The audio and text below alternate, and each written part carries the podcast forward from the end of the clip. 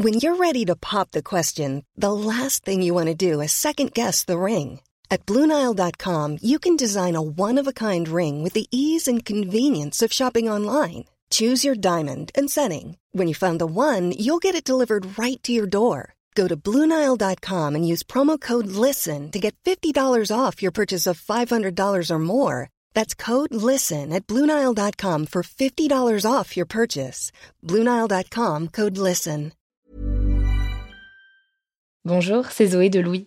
Ça fait maintenant 2 ans que j'ai la chance de travailler pour Louis Media et que vous entendez ma voix sur vos podcasts préférés. Travailler pour quelque chose qui a du sens pour moi, c'est essentiel à mon épanouissement au quotidien. Et vous, comment se passe votre relation au travail ? C'est plutôt épanouissant et enthousiasmant ou plutôt boule au ventre et des motivations ? Si vous êtes dans le deuxième cas et que vous comptez chaque semaine le nombre de jours qui vous séparent du week-end ou des prochaines vacances, je vous recommande plus que jamais le parcours Chance, partenaire d'Émotions. Chance est une communauté d'entraide professionnelle pour aider chacun et chacune à trouver sa place dans le monde du travail. La communauté Chance a une méthode unique qui a fait ses preuves. La première étape, c'est celle du bilan de compétences. En 3 mois seulement, vous allez pouvoir redéfinir vos objectifs pro et renouer avec ce qui vous anime vraiment, avec l'aide d'un coach professionnel qui vous sera dédié. La deuxième étape, c'est celle du passage à l'action. Une fois votre projet défini, toute la communauté Chance sera à vos côtés pour donner vie à votre projet. Un collectif hyper engagé, prêt à vous épauler et à vous ouvrir son réseau. Si ce message résonne en vous, je vous invite à vous rendre directement sur le site chance.co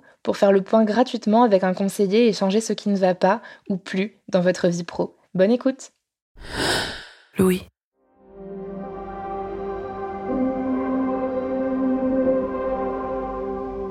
Dans le Larousse, il y a 2 degrés de définition au mot marâtre.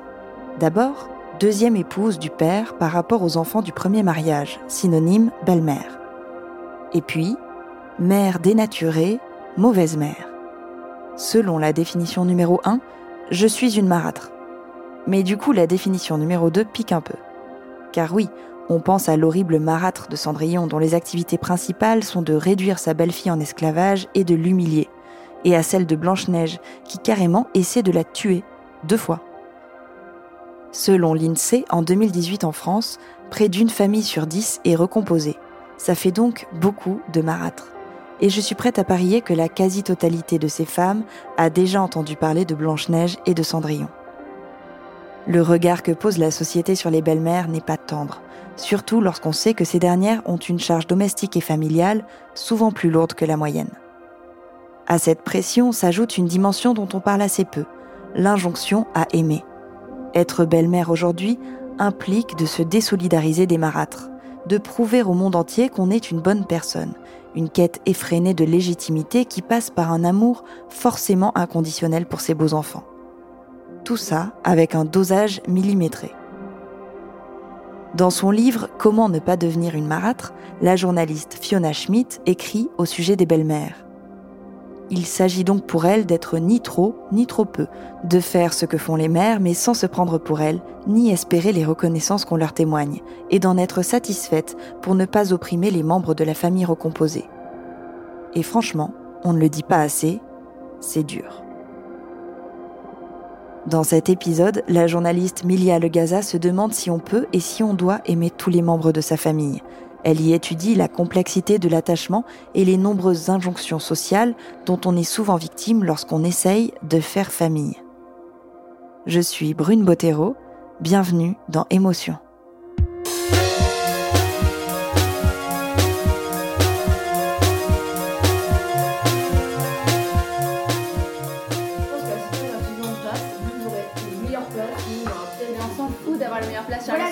Partager un moment tous ensemble, tu comprends ? Et on ne pourra pas, parce que si vous arrivez plus tard, vous ne faites rien avec nous. C'est juste ça. C'est pas vrai. En fait, je te propose de le faire.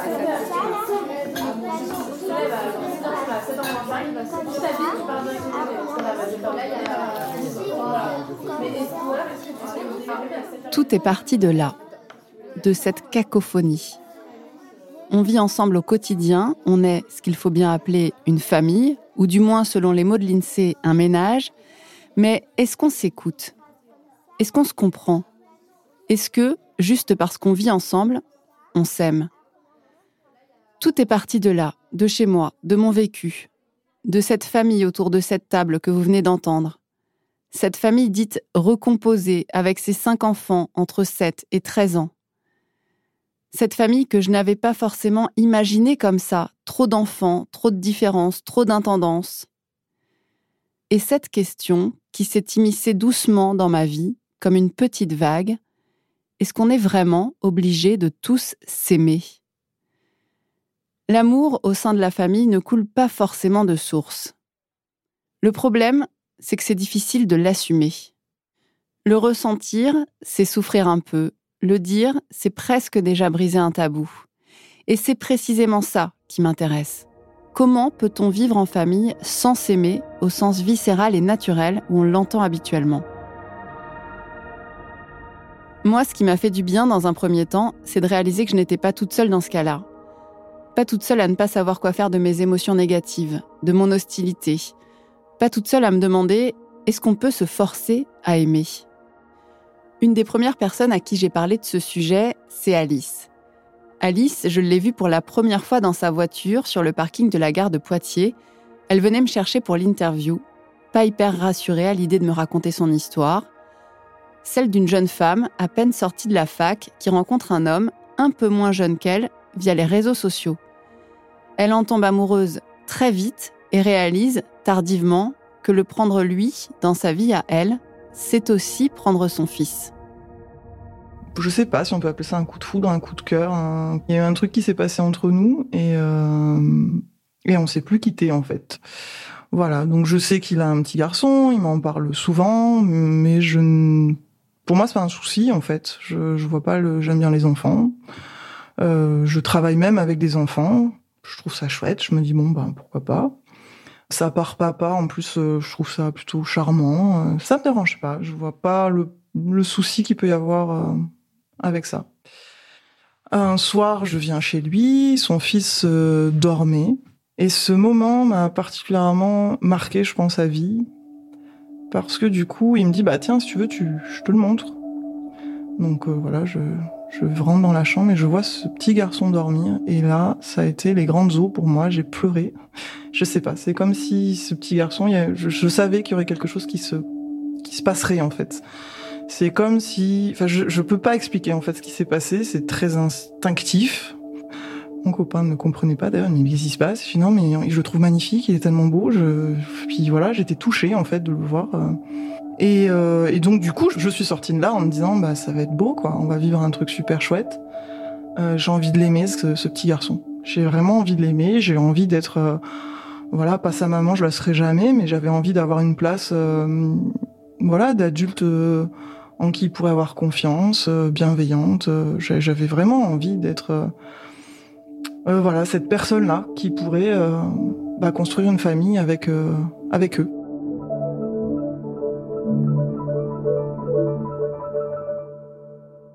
L'histoire d'Alice, c'est celle de beaucoup de monde aujourd'hui. C'est celle de ce qu'on appelle une recomposition familiale. Mais dans le fond, c'est surtout une histoire de famille tout court, qu'on idéalise et dans laquelle on se projette. Une famille au sein de laquelle l'amour serait une évidence. Comme si, bien évidemment, parce qu'on aime un homme ou une femme, on aime ses enfants. Comme si, parce qu'on aime son frère ou sa sœur, on aime son conjoint. Autrement dit, comme si on allait tout naturellement aimer tous les membres de la famille juste parce qu'ils en font partie. Sauf que, dans la réalité, ça ne se passe pas comme ça. Il arrive qu'on prenne conscience que l'amour n'est pas né là où on l'attendait. Ou en tout cas, qu'il prenne une forme différente de celle qu'on attendait. Parce que l'amour n'est pas univoque, monolithique. L'amour, c'est un sentiment plein de nuances. Il n'y a pas de consensus véritablement sur ce que c'est que l'amour. Donc c'est un sentiment très fort qu'il est extrêmement difficile et délicat de définir justement parce qu'il prend des formes multiples. L'homme que vous venez d'entendre, c'est Gérard Neyrand. Il est sociologue, il a passé sa vie à étudier les liens de parentalité, de fraternité et tous les troubles qui pouvaient y être liés. Et en gros, ce dont il est sûr, c'est que si l'amour ne se force pas, le fait de prendre soin des autres et en l'occurrence des bébés humains quand ils naissent, ça, c'est indispensable au bon développement de l'enfant. Ça crée des dysfonctionnements très importants. Hein. Ce que, justement, Spitz a montré à partir de 1945, avec son idée de syndrome d'hospitalisme, c'était que les enfants qui ne bénéficiaient pas de cette attention portée vers eux et de cette qualité relationnelle pouvaient développer des troubles psychiques très graves qu'il a regroupés sous ce terme d'hospitalisme. Et certains bébés, ça pouvait les amener à la mort parce qu'ils ne se sentaient pas accueillis dans notre monde et ils n'avaient plus de raison de vivre. Donc, il y a nécessité, effectivement, pour que le développement de l'enfant se passe de toute façon tout satisfaisante, qu'il y ait au moins une personne, évidemment c'est mieux quand il y en a plusieurs, mais qu'il y ait au moins une personne avec laquelle l'enfant va entretenir une relation régulière sur une base de bienveillance de cette personne à son égard. Il appelle ça les sentiments positifs. C'est l'idée que si l'on ne bénéficie pas au minimum de ce sentiment positif à la naissance, alors notre bon développement sera entravé. Sur ce point, la science est formelle. Une commission avec des gynécologues obstétriciens, des pédopsychiatres, des psychologues, des sages-femmes, des profs d'université s'est même créée en 2019 pour rédiger un rapport, et il est très clair. Les 1000 premiers jours de la vie de l'enfant constituent une période cruciale pour les premiers apprentissages, le développement cognitif et affectif et la sociabilité. Pas le choix donc que d'aimer un nourrisson, quitte à se faire aider pour y arriver, quitte à passer la main. C'est sa vie qui en dépend. Catherine Audibert est psychologue clinicienne, auteure de plusieurs livres tels que L'incapacité à être seule, Essai sur l'amour, la solitude et les addictions ou encore Amour et crise dans la famille recomposée. Elle aussi, je l'ai rencontrée, et elle aussi, elle a insisté sur l'importance d'être aimée quand on est tout petit. On a bien vu, avec des expériences déplorables qui ne sont pas d'aujourd'hui, mais enfin bon, qui ont existé quand même il y a peu de temps, par exemple, à la chute de Ceaușescu, les pouponnières qu'on a ouvertes, on a trouvé des enfants qui étaient dans un état abandonnique très avancé, parce qu'ils n'avaient eu que des soins concernant leurs besoins, comme la nourriture, le sommeil, tout ce qui permet de survivre finalement. Mais ils n'avaient pas eu d'amour, ils n'avaient pas été choyés, ils n'avaient pas eu une présence affectueuse auprès d'eux. Et donc ces enfants, pour certains, mouraient, pour d'autres avaient un retard très important. Cette expérience dont parle Catherine Audibert, c'est celle des orphelinats découverts en Roumanie à la chute du mur de Berlin. On y a trouvé des milliers d'enfants, abandonnés et maintenus jusqu'à l'âge de 3 ans dans des établissements où ils étaient tout juste nourris et privés de tout lien affectif. On les appelait « les enfants du diable », en référence au dictateur roumain Ceaușescu qui avait généré ce drame humain. Il voulait que les plus forts s'en sortent. Et c'est ce qui s'est passé. Beaucoup se sont laissés mourir. Ce que ça met en évidence, c'est que ce qui est important, c'est le fameux sentiment positif à l'égard d'un enfant dont nous parlait Gérard Neyrand. On est loin de l'amour dévoué au sacrificiel. D'ailleurs, le sociologue nous le rappelle, par le passé, cette question de l'amour, on se la posait beaucoup moins.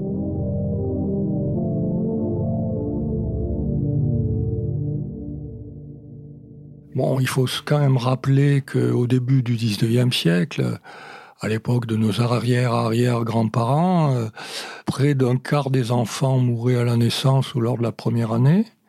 Un autre quart mourait avant d'atteindre l'âge adulte, donc il y avait une expression qui rendait compte de cela, c'était « il faut 2 enfants pour faire un adulte ». Donc évidemment, avec une telle mortalité infantile, il valait mieux ne pas trop s'attacher à ses enfants, surtout quand ils étaient petits. Donc le statut de l'enfant n'était pas celui qu'il peut avoir aujourd'hui. Donc on avait beaucoup plus d'enfants, il fallait pas trop s'y attacher, et en plus, la psychanalyse et les approches de ce type n'étaient pas encore apparues ou étaient encore assez peu connues et on n'avait pas conscience d'une telle importance du lien affectif pour le bon développement de l'enfant lorsqu'il était petit. Depuis donc, Freud, Dolto et la psychanalyse sont passés par là. Freud, en travaillant sur le langage du corps, a identifié plusieurs stades de développement chez l'enfant, des étapes propres à tous pour grandir. Mais ce qu'a introduit Françoise Dolto, elle aussi psychanalyste, spécialiste de la petite enfance et pédiatre, c'est l'idée que l'enfant est un être humain à part entière. Et ça, ça change tout. C'est là que le basculement s'est opéré. Peut-être à l'excès, Gérard Neyrand explique très bien comment on en est arrivé au stade de l'injonction à aimer. Aimer les membres de sa famille, c'est une véritable injonction sociale. Ça fait partie des normes relationnelles à l'intérieur de la famille, ce qui n'a pas été toujours le cas, loin de là. Il n'y a pas si longtemps, se marier n'impliquait pas forcément qu'on soit amoureux. Dans la plupart des cas, le lien affectif se créait peu à peu avec la vie commune, mais ce n'était pas forcément nécessaire pour se marier et pour fonder une famille. Aujourd'hui, la fondation du couple est quasi exclusivement basée sur l'amour. Alors, sans qu'on sache exactement ce que c'est, mais sur un amour conjugal, qui est au début plutôt passionnel et puis ensuite évolue. Et l'amour de ses enfants est là aussi une injonction. Depuis quand même les années 70, au moins, il y a eu dans nos sociétés occidentales tout un discours de valorisation de l'enfant et du rapport à l'enfant qui fait que l'enfant a été quasi sacralisé. C'est-à-dire que si on n'aime pas ses enfants, on est dans une situation considérée comme anormale, qui risque d'être stigmatisée, d'être mal vécue par les personnes, évidemment, et socialement aussi mal accepté. Résultat, aujourd'hui, l'amour filial est institutionnalisé. Même la justice s'en est mêlée. Dans la loi française, le parent ne peut pas rompre les liens avec son enfant. Donc aujourd'hui, on est dans une situation où ce n'est plus le lien marital qui est inconditionnel et indissoluble, ça a été transféré sur le lien à l'enfant qui est devenu inconditionnel et indissoluble. Et donc la justice a émis tout un ensemble de lois qui visent à maintenir ou à affirmer le principe de coparentalité. Donc, dans cette vision-là, la coparentalité, c'est le maintien du lien de l'enfant à ses deux parents, quelle que soit sa situation maritale, donc y compris en cas de séparation conjugale. Donc aujourd'hui, on fonctionne sur cette valorisation du lien parent-enfant qui est considérée comme indissoluble et doit être maintenue, même si les parents sont séparés. Et ce lien, il oblige tout le monde à composer. Dès le départ, Alice comprend qu'il va falloir faire avec. Je ne suis pas forcément super à l'aise, je ne sais pas trop mettre. Je sens qu'à la fois, il a une part de lui, il est content de me rencontrer, et il y a une part de lui où je sens qu'il n'est pas super content que je sois là. Et je suis très mal. En fait, à ce moment-là, j'ai vraiment quelque chose qui se passe de me dire, mais j'ai envie de construire quelque chose, et à la fois, je sens, au travers du regard de cet enfant, parce que je suis très sensible aussi, probablement, mais je sens qu'il y a un truc en moi qui se passe où je sens que lui, il n'est pas très à l'aise de me voir là, et où je sens que est-ce que je suis à ma place, en fait. Ma vraie question, c'est est-ce que je suis à ma place. Le premier rendez-vous déjà est compliqué pour moi. Dans ma tête, c'est compliqué parce que je perçois déjà deux parts en moi, et c'est un peu là, ça fait mal au ventre, quoi. Le mal de ventre, c'est le premier symptôme d'une sensation hyper désagréable qu'Alice n'arrive pas encore bien à nommer. Symptôme qu'elle va clairement mettre sous le tapis, sciemment ignoré, pour vivre son histoire d'amour avec le père de cet enfant. Ce petit garçon, il est demandeur, que je viens habiter là-bas. Et puis, Donc effectivement, je déménage assez rapidement chez eux, au bout de 6 mois, à peu près. Et là, ce petit garçon, à la fois, super content, et à la fois, il y a quelque chose quand même qui se brise en moi, parce que j'ai plus d'espace, j'ai plus d'échappatoire, en fait. Parce qu'à la fois, il me demandait beaucoup, et puis à la fois, du coup, son père se décharge beaucoup sur moi, c'est-à-dire que du coup, je fais aussi je prends une place que je voulais pas prendre, en fait, mais je dis oui pour plaire, je dis oui parce qu'à la fois, j'ai envie de contribuer, j'ai envie d'être là, et je fais.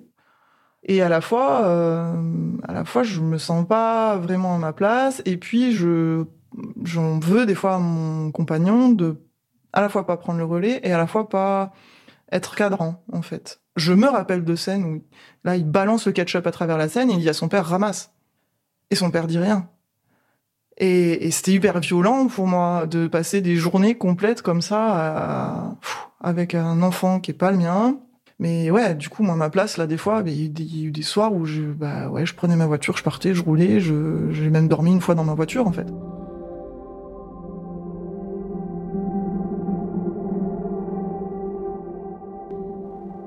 Pour Alice, on sent bien que le choc est violent. Elle n'est pas la seule dans ce cas. Sur Internet, les groupes de discussion sont nombreux et les témoignages pas toujours bienveillants. On y lit des ras-le-bol basiques, du désespoir, de la colère, et bien souvent de l'impuissance et de la culpabilité. En préparant l'épisode, j'ai pu parler avec beaucoup de femmes dans ce cas-là. Parce que oui, parlons-en, ce sont souvent, voire exclusivement des femmes qui acceptent de parler de ça. Comme si les hommes ne se sentaient pas concernés ou moins concernés. Ce constat mériterait un podcast à lui tout seul. Je ne vais pas m'y attarder, mais il se joue peut-être là quelque chose d'intéressant qui en dit long sur la répartition inconsciente des rôles entre les hommes et les femmes au sein des foyers, et sur nos façons, à chacun, d'appréhender l'amour. Ce qui est sûr, c'est que bon nombre de ces femmes souffrent. Sur son blog « La douceur des hérissons », Sarah recueille les témoignages de belles-mères en grande souffrance psychologique, et ça donne ça. La brosse à dents dans la salle de bain, le nom sur la porte de sa chambre, les dessins sur le frigo. Je suis monstrueuse, je sais, mais quand je les vois, j'ai comme un couteau dans le cœur. Je ne me reconnais pas. Je ne me comprends pas. Je ne comprends pas. Quand ils sont là, je ne me sens plus chez moi. Le programme télé, les repas, la place sur le canapé, les activités. J'ai l'impression de ne plus avoir de place du tout dans tout ça. Les photos de sa fille dans notre maison, j'ai honte de le dire. Mais je ne supporte pas. Ça me fait mal. Je me sens oppressée. L'une d'entre elles m'a avoué, je ne pouvais pas l'aimer, c'était même pire que ça, je lui en voulais d'exister. Ça rejoint le témoignage d'Alice, qui souffre, finalement, atrocement presque, de ne pas ressentir d'amour. Comment se fait-il que de ne pas parvenir à aimer au sein de sa famille soit source d'une telle souffrance ? Catherine Audibert, la psychologue clinicienne, a rencontré des centaines de femmes, de couples et de familles, et cette violence émotionnelle, elle l'a très souvent repérée, comme un schéma classique. Il y a tout un tas de choses comme ça qui vient s'exacerber dans les premiers temps, enfin peut-être pas tout à fait dans les premiers temps parce qu'il y a une espèce de période comme ça où on a l'illusion que tout va rouler parfaitement, que tout se passe super bien comme dans les pubs où on voyait la famille récorée là, le matin au petit déjeuner. Mais il y a un moment où tout ça s'exacerbe et prend effectivement des proportions parfois très violentes. C'est vrai que le moment de la découverte de ces affects qui sont liés au fait que personne ne trouve encore sa place dans cette famille, ça peut être très très violent et très douloureux. J'ai pas de verre. Non, le verre, c'est pareil, c'est encore des notions de politique. Maman, je prends ton verre. Je peux avoir ma carasse d'eau, s'il vous plaît. Si je les gueule. Moi, je vais pas. On y va parce qu'il y a trop de cartons et que je suis pas muscleur, tu vois. Tu viens avec moi. Ouais, t'es quand même pas mal. Que tu reviens, tu les réveilles et tu me les amènes. Maman, moi je veux bien t'aider, mais j'ai eu du mal à porter mon plateau ce matin au collège. La famille Ricoré, donc. Derrière le gros cliché avec ses gros sabots se cache quand même ce petit rêve secret qu'on a tous, celui d'une famille qui ne soit que joie et amour. Ce rêve, brisé, une femme en a fait un livre, intitulé « Famille recomposée, l'envers du décor », qu'elle a signé du nom de Anne Chapeline. Mais en vrai, elle ne s'appelle pas comme ça. Un anonymat revendiqué qui sous-tend la notion de malaise et valide l'idée de tabou. En préambule, elle écrit « Je donnerais cher, très cher, pourvu qu'elle ne mette plus les pieds chez nous, ne plus vivre avec une boule d'indifférence ou d'hostilité, ne plus me faufiler d'une pièce à l'autre pour l'éviter, ne plus supporter cette ambiance délétère comme un drame qui se retient. Je donnerais cher, très cher. » Ils m'ont beaucoup marqué ces mots, d'abord parce que c'était le début de mes recherches, et que je n'avais pas encore pris la mesure des réticences, des blocages et des difficultés à vraiment vivre ensemble qui existaient dans certaines familles. Ensuite, ils m'ont beaucoup marqué parce qu'ils sont aussi un aveu d'impuissance. Une façon de dire « je jette l'éponge, je ne l'aime pas, je ne vais pas me forcer ». Ça peut sembler dur, de prime abord, mais passer ce cap, ça questionne. Comment gérer émotionnellement l'absence d'amour à l'égard de quelqu'un que le sens commun nous impose d'aimer ? À ce sujet, Catherine Audibert apporte une réponse assez radicale.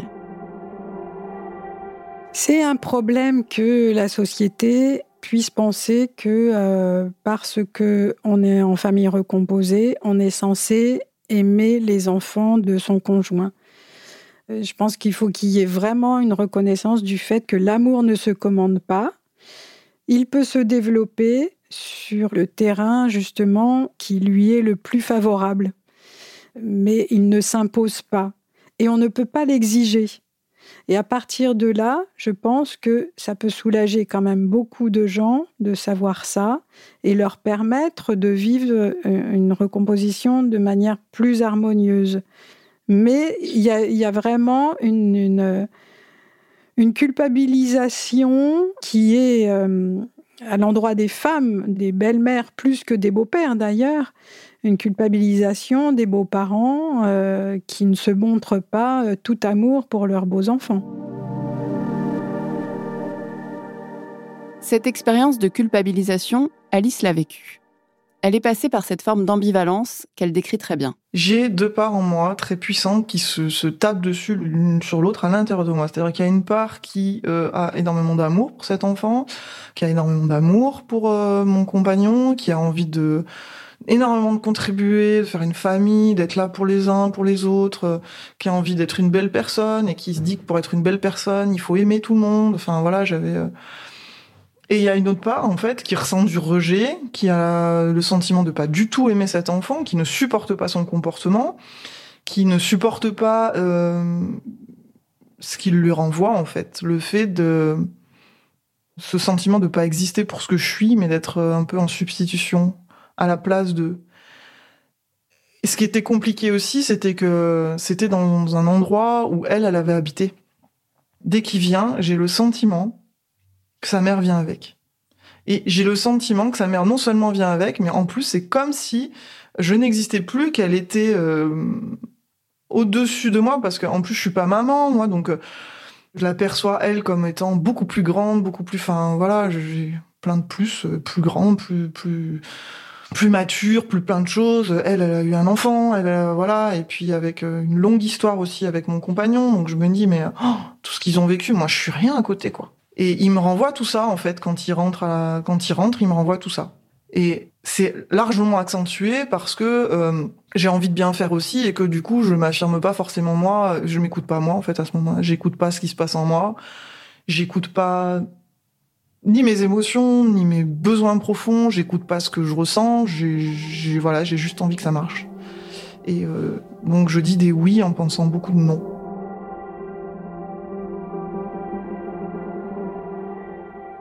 Les frustrations et les déceptions s'accumulent. Elle n'arrive pas à aimer franchement et ça la rend malade. Émotionnellement, je souffre. Ça se traduisait par le matin quand il se réveillait, par exemple, très tôt. Il appelle son père qui, bien sûr, ne se réveille pas. Une fois, deux fois. Moi, je suis épuisée parce que forcément, j'ai pas dormi la nuit parce que la situation m'est tellement difficile et douloureuse que je dors plus de toute façon. Et donc, je suis épuisée et donc j'essaie de réveiller le papa une fois... deux fois. À la troisième fois, il râle, il se lève. Et moi, je suis excédée, en fait. Je suis excédée parce que je me dis, mais purée, mais il pourrait pas dormir un peu plus. Enfin, j'en peux plus, je suis fatiguée. En plus, voilà, il s'est réveillé deux fois dans la nuit. À son âge, quand même, c'est pas normal. Enfin, voilà, et à ce moment-là, j'ai plein de pensées, en fait, qui viennent et je me lève pas le matin. Du coup, je laisse mon compagnon se lever, s'occuper du petit, puis je les entends rire, je les entends jouer pendant que moi, je suis en souffrance dans le lit, en train de pleurer.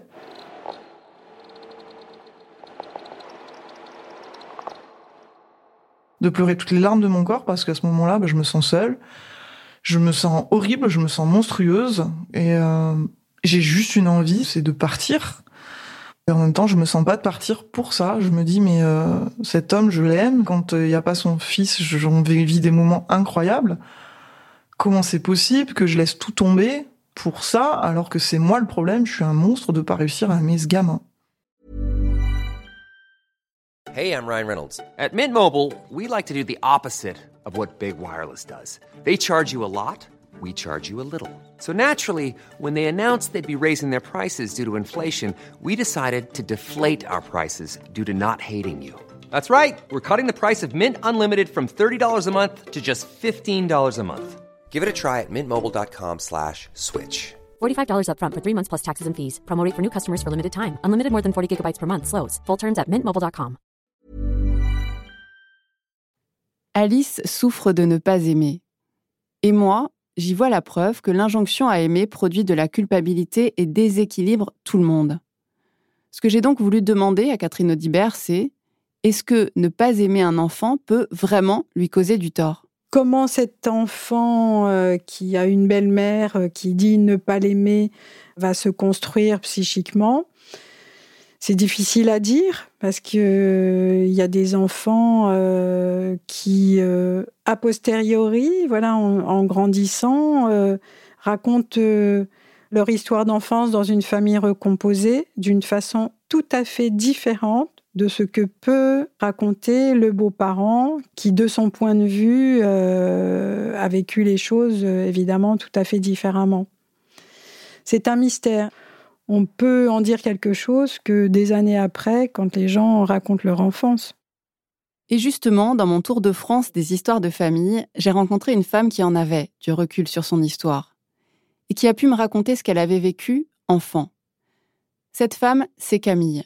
Dès le départ, j'ai été frappée par sa douceur qui contrastait avec son histoire digne de Cendrillon. Je suis née en 83.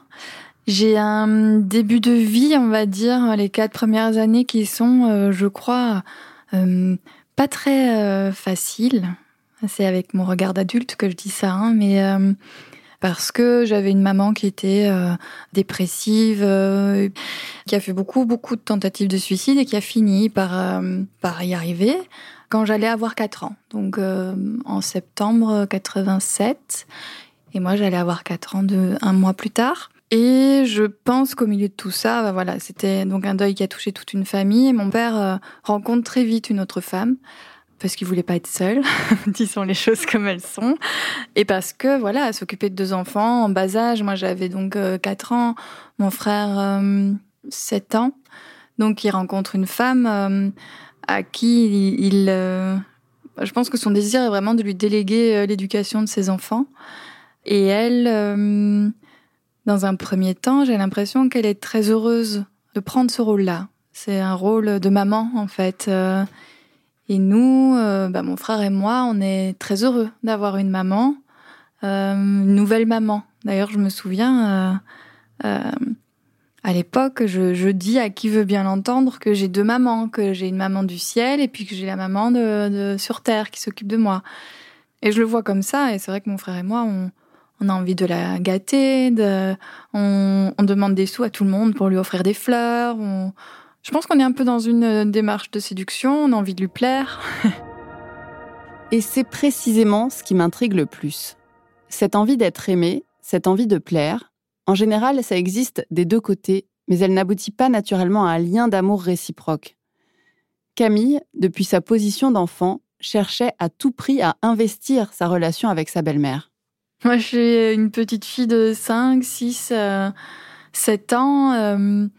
J'y crois. Et je l'appelle pas maman parce que mon frère me dit non. Parce que je lui demande un jour... je lui dis, mais elle s'appelait Coco. On l'a surnommée Coco. Et je lui dis, si on l'appelait Coco, parce que c'est bon, maman, elle est morte. Hein, donc, il y en a pas... Enfin, elle va pas revenir. Je me souviens, je lui dis ça. Je lui dis, elle va pas revenir. Et du coup, et si on appelait Coco maman?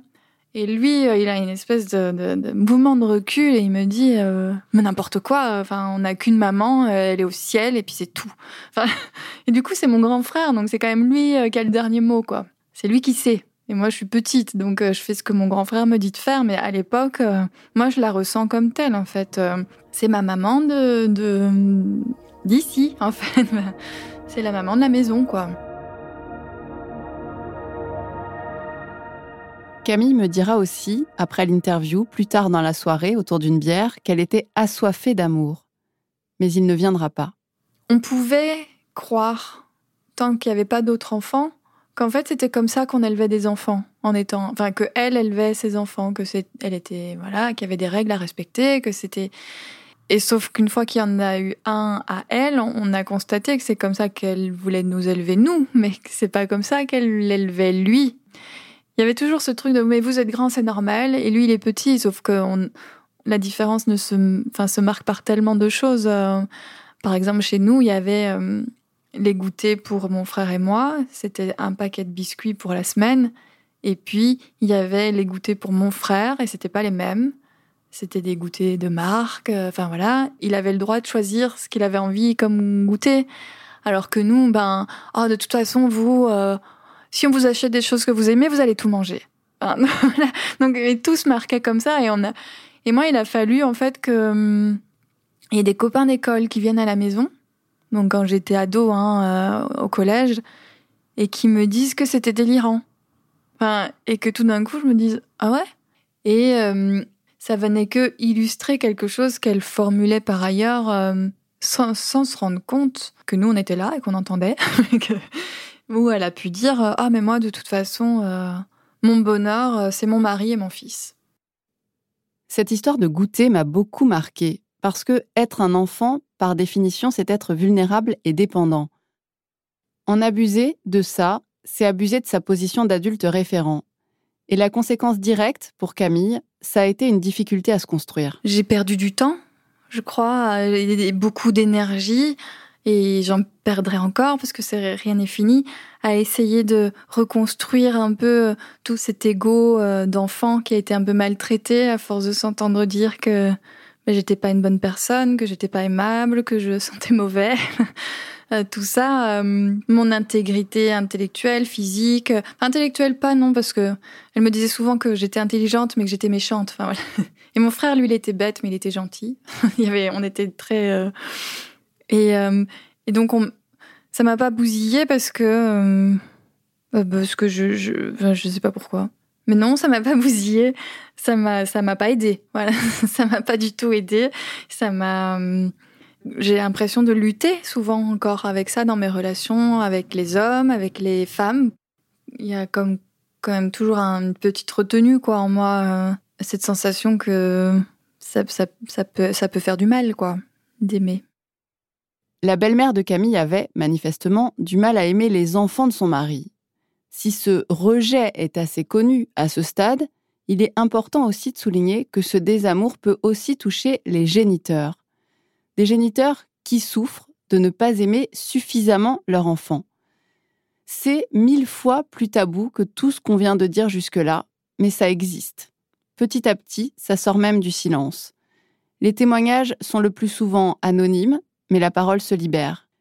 Le livre « Mal de mer », écrit par Stéphanie Thomas, paru cette année en 2021, met la lumière sur ces femmes qui affirment regretter le fait d'être mère. Avant elle, et pas anonymement, il faut quand même le souligner et saluer son courage, l'autrice Constance Debré l'avait fait aussi. Dans son livre « Love Me Tender », publié chez Flammarion, qui raconte comment elle a perdu la garde de son fils, elle écrit en introduction « Je ne vois pas pourquoi l'amour entre une mère et un fils ne serait pas exactement comme les autres amours. Pourquoi on ne pourrait pas cesser de s'aimer? Pourquoi on ne pourrait pas rompre? Je ne vois pas pourquoi on ne pourrait pas s'en foutre, une fois pour toutes, de l'amour. » Son livre m'a transpercé le cœur. On y sent à la fois une grande fragilité et une forme de désespoir. Désespoir de ne pas aimer plus, ou comme il faut. De ne pas réussir à se plier aux exigences sociales, de répondre aux critères attendus. Et pourtant, il n'y a pas de normes évidentes dans ces histoires de liens affectifs. Les géniteurs ne sont pas des parents. C'est-à-dire les géniteurs, ce sont des gens qui biologiquement produisent un enfant. Donc ça les prédispose à avoir une relation d'attachement à l'égard de l'enfant, mais la parentalité, la relation entre l'enfant et ses parents se construit. C'est un processus dynamique qui évolue et qui demande à ce que l'enfant et ses parents s'adoptent réciproquement, psychiquement. Et que donc, une autre personne qu'un parent biologique peut tenir une place parentale sans aucune difficulté, ce qui explique que les bébés adoptés par des parents adoptifs développent le même type de relation à l'égard de ses parents que le font les bébés qui sont élevés par leurs parents biologiques. Et la deuxième caractéristique des attachements, c'est qu'ils n'ont pas besoin d'être forcément tous mis en place à la naissance. Ils peuvent se réaliser à un âge plus avancé, à partir du moment où la personne avec laquelle l'enfant est en contact a une importance pour lui et lui apporte quelque chose. Donc il y a une construction, les relations sont d'une construction et elles sont évolutives. Donc on peut avoir un rapport d'attachement de type parental avec un enfant qui n'est pas son enfant biologique sans aucune difficulté. Ça dépend de la position d'investissement que l'on a à son égard. En creux, bien sûr, c'est la question de l'amour maternel qui se pose. Et Gérard Neyrand démêle un peu cette question ô combien ressassée pour nous. C'est difficile de parler d'instinct parental, y compris de l'instinct maternel. Elisabeth Badinter, dans les années 80, quand elle a fait paraître son livre sur l'amour maternel, justement, l'amour en plus, elle a essayé de montrer que l'instinct maternel, c'était une notion culturelle et que ça n'existait pas, qu'il y a effectivement, et là aussi les pédopsychiatres le rappellent, il y a des parents et des mères qui ne ressentent rien à l'égard de leur enfant. Ça, j'ai travaillé à une époque avec des pédopsychiatres et psychanalystes sur la prévention psychique précoce et j'ai rencontré donc une mère qui avait eu une psychose postpartum, qui avait eu deux jumelles dont elle s'occupait très bien à la naissance, mais elle ne ressentait rien à leur égard. Elle m'avait dit, je m'en occupais parce qu'il fallait s'en occuper, mais je n'avais pas de sentiment à leur égard. Et donc, elle a suivi une thérapie qui lui a permis de développer par la suite un amour à l'égard de ses enfants, et après, ça n'a plus posé de problème. Apprendre à vivre ensemble, à faire attention aux autres, à leurs besoins, à leurs émotions. Ce serait donc ça, les fondamentaux d'une éducation réussie. Et Catherine Audibert me l'a confirmé. L'enfant peut bien grandir s'il est dans un environnement bienveillant. Ce n'est pas finalement la personne qui est attaquée par l'enfant, c'est plutôt la place que cette personne prend. Donc il faut aussi que les adultes comprennent ce que les enfants peuvent être en train de ressentir et leur laissent le temps aussi de s'habituer. Et au bout d'un certain temps, chacun va trouver sa place comme ça. Créer du lien et trouver sa place, pas si facile en pratique. Alice a eu beaucoup de mal. Je dirais pas qu'on a recréé du lien parce qu'en fait, depuis le début, je vivais ma souffrance complètement cachée. C'est-à-dire que bien sûr qu'il devait le ressentir, bien sûr qu'il doit le ressentir à ce moment-là, que je suis pas bien. Et qu'il a pas les moyens à son âge de mettre des mots sur « elle est pas bien ». Et que peut-être, ça je sais pas, peut-être qu'à ce moment-là, il se sent peut-être un peu responsable, j'en sais rien. Mais par contre, dans mes actes, je suis là pour lui, je m'occupe de lui... Je lui fais pas, je lui montre pas. Mais en fait, c'est justement toute cette énergie à pas lui montrer qui fait que moi j'explose et que je me détruis en fait. Parce que je passe beaucoup d'énergie à pas lui montrer. Je passe beaucoup d'énergie à être là pour lui. Et du coup, d'ailleurs, je ne m'écoute absolument pas. Et moins je m'écoute, plus lui, il en demande, moins je m'écoute et plus le rejet augmente. Et je lui en veux, en fait. Dès que son fils venait, j'avais la haine contre mon compagnon. Mais la haine, c'était vraiment même pas de la colère, j'avais de la haine. Je le voyais plus comme un allié, je le voyais comme mon ennemi. Comme si c'était lui qui allait me détruire, en fait. C'était très violent. Et là, j'utilise des mots violents, mais c'est pour être très juste par rapport au ressenti que je pouvais avoir. J'avais la rage. Je suis pas maman... J'ai pas d'enfant, je pourrais avoir une vie complètement libre, sans contrainte. Oui, du coup, à ce moment-là, le couple, il en prenait une sacrée claque, parce que mon compagnon, lui, il a envie d'être un super bon papa, il a surtout pas envie de perdre son fils. Et puis, il a mal aussi de me voir mal, mais il voit pas comment m'aider ou comment être là pour moi à ce moment-là. Pendant l'enregistrement d'Alice, j'étais sidérée par la puissance de sa souffrance, la violence de ses émotions et la façon qu'elle avait de subir les choses. Comme si tout ça la dépassait complètement.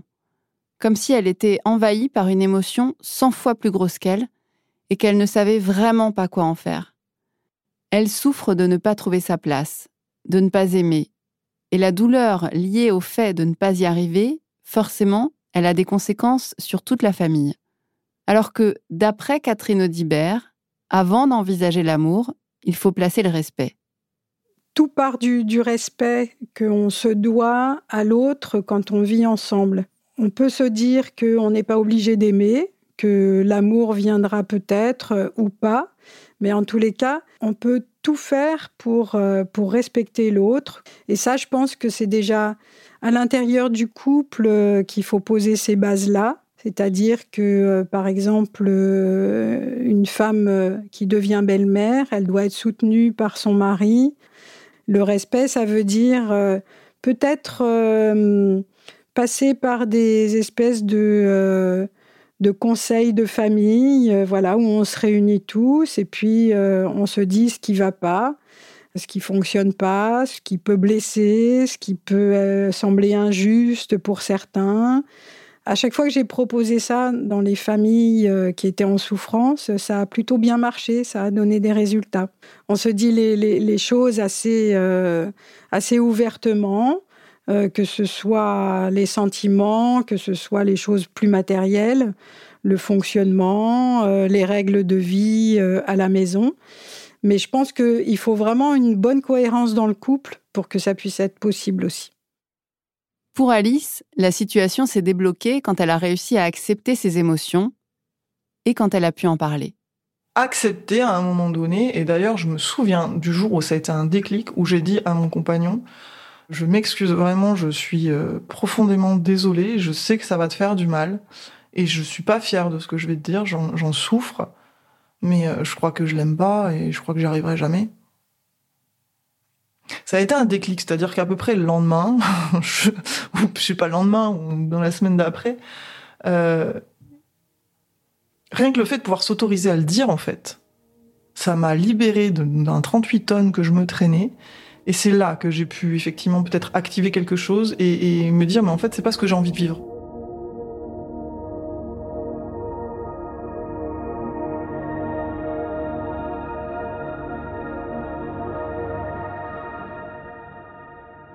C'est important, oui, de le reconnaître et peut-être de le formuler, de se le formuler dans le couple, parce qu'effectivement, c'est source de culpabilité, d'un sentiment de culpabilité, mais c'est aussi dû au fait que quand une femme devient belle-mère, elle est déjà affublée de quelque chose de très négatif. Sous le terme marâtre, c'est vraiment l'image de la mauvaise mère, de la sorcière, de celle qui veut se débarrasser des enfants. Donc évidemment, c'est difficile de pouvoir dire je n'éprouve pas d'amour pour cet enfant-là ou ces enfants. Mais en même temps, quand on le dit, ça soulage peut-être quelque chose dans le couple. Ça permet aussi que les sentiments se transforment, parce que quand on essaye de les refouler ou de les cacher, c'est beaucoup plus difficile que quelque chose se transforme. Il y a quelque chose qui se bloque, au contraire. Et reconnaître ça et peut-être le dire, ça permet aussi que d'autres femmes le reconnaissent et se sentent soulagées par cette reconnaissance-là. Parce que ce déni ou ce refoulement n'aide pas du tout les femmes à pouvoir créer des liens avec les enfants de leur conjoint. Sortir du déni et du refoulement pour être en capacité de créer avec cette personne une relation saine. Voilà l'objectif, construire une relation qui ne nuise à personne. L'enjeu, il est là. Et c'est probablement ce qui a manqué à Camille dans sa relation avec sa belle-mère. J'ai mis longtemps avant de me rendre compte que ça avait pu m'impacter. J'ai mis 35 ans et plusieurs thérapies. Et comment je me suis construite ? Je me suis construite comme quelqu'un qui n'est jamais tout à fait légitime à être là où elle est, qui ne mérite jamais tout à fait l'amour qu'on lui donne, qui n'est jamais tout à fait sûre de l'amour qu'on lui donne, qui ne mérite pas de prendre trop de place, et que d'une façon générale, oui, l'amour, ça se mérite, et il faut être un peu aussi avec un truc un tyran, un peu de perfectionnisme, si tu sais pas faire les choses parfaitement, alors ne les fais pas, parce que sinon tu vas te confronter aux gens qui vont te dire que c'était pas comme ça qu'il fallait faire. Au bilan, Camille a souffert, mais de quoi ? De ne pas être aimée ou d'être mal aimée ? En tout cas, c'est cette souffrance qui peut expliquer le besoin, en grandissant, de certains enfants de couper les ponts avec leurs parents ou beaux-parents. Briser un lien de famille peut se révéler salutaire. Alice, elle, a réussi non pas à briser le lien, mais à se défaire de cette obligation d'aimer cet enfant. Avec le temps, Elle a même, presque, trouvé une forme d'harmonie. Alors, harmonie, je sais pas.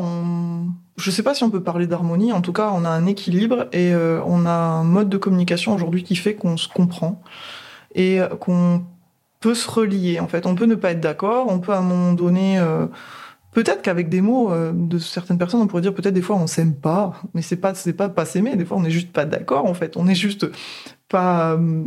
Il y a certains comportements en fait, effectivement qu'on va pas aimer, mais que ce soit lui par rapport à moi. Moi des fois que peut-être je lui renvoie ou ça l'agace. Mais en fait je suis ok avec ça maintenant et inversement d'ailleurs, je pense que lui c'est pareil. Il est ok avec le fait que parfois. Je suis pas non plus tout le temps toute love avec lui et qu'il y a des fois où ça peut être compliqué.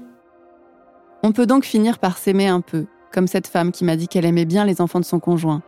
Et ça peut marcher aussi avec votre beau-frère, votre sœur ou votre gendre. Mais on ne peut décidément pas introduire la notion de devoir dans l'amour. Ça, c'est une illusion.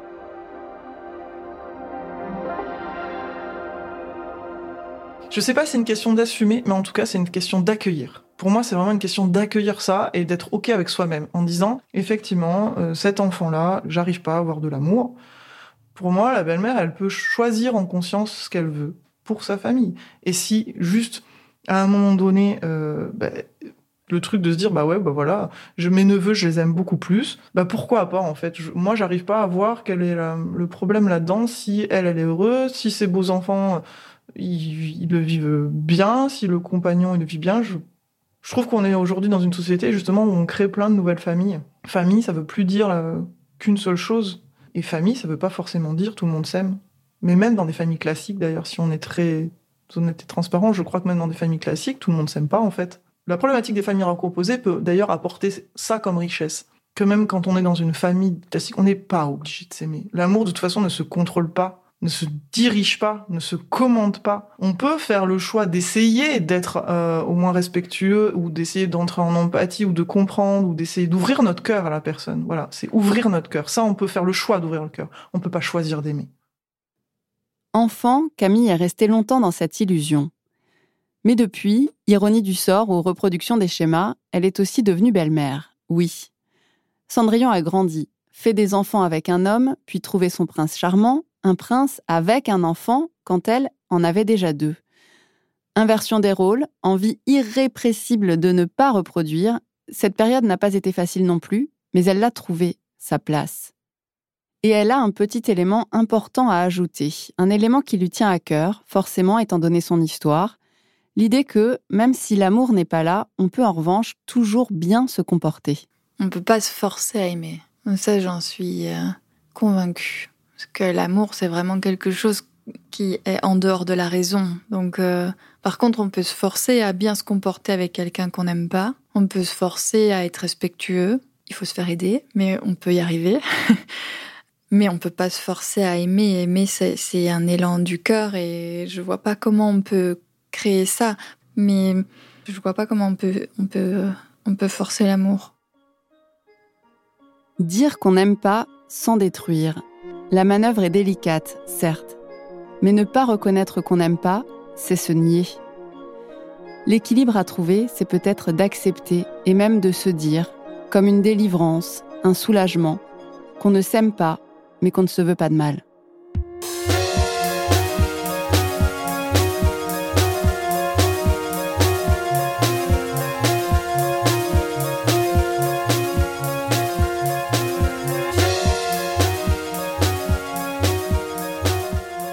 Venez d'écouter Émotions. Cet épisode a été tourné et écrit par la journaliste Milia Legaza.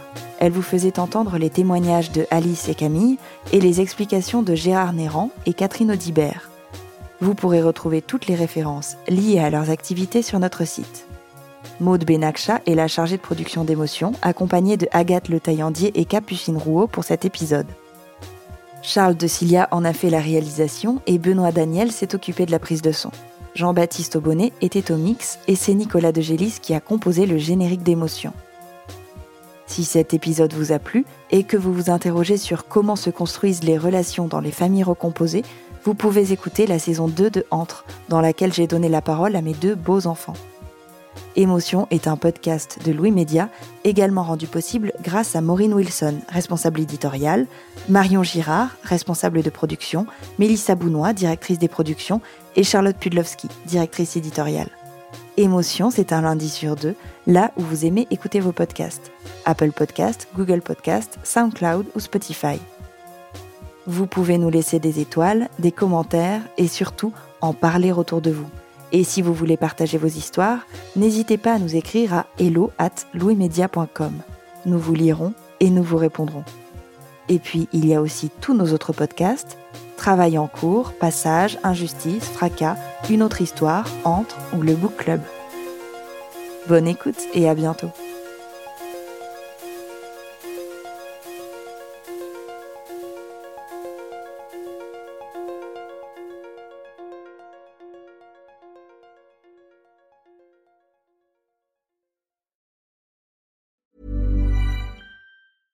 Imagine the softest sheets you've ever felt. Now imagine them getting even softer over time. That's what you'll feel with Boll & Branch's organic cotton sheets. In a recent customer survey, 96% replied that Boll & Branch sheets get softer with every wash. Start getting your best night's sleep in these sheets that get softer and softer for years to come. Try their sheets with a 30-night guarantee. Plus, get 15% off your first order at bollandbranch.com. Code BUTTERY. Exclusions apply. See site for details. Hey, it's Paige DeSorbo from Giggly Squad. High quality fashion without the price tag. Say hello to Quince. I'm snagging high-end essentials like cozy cashmere sweaters, sleek leather jackets, fine jewelry, and so much more. With Quince being 50 to 80% less than similar brands. And they partner with factories that prioritize safe, ethical, and responsible manufacturing. I love that. Luxury quality within reach. Go to quince.com/style to get free shipping and 365-day returns on your next order. Quince.com/style.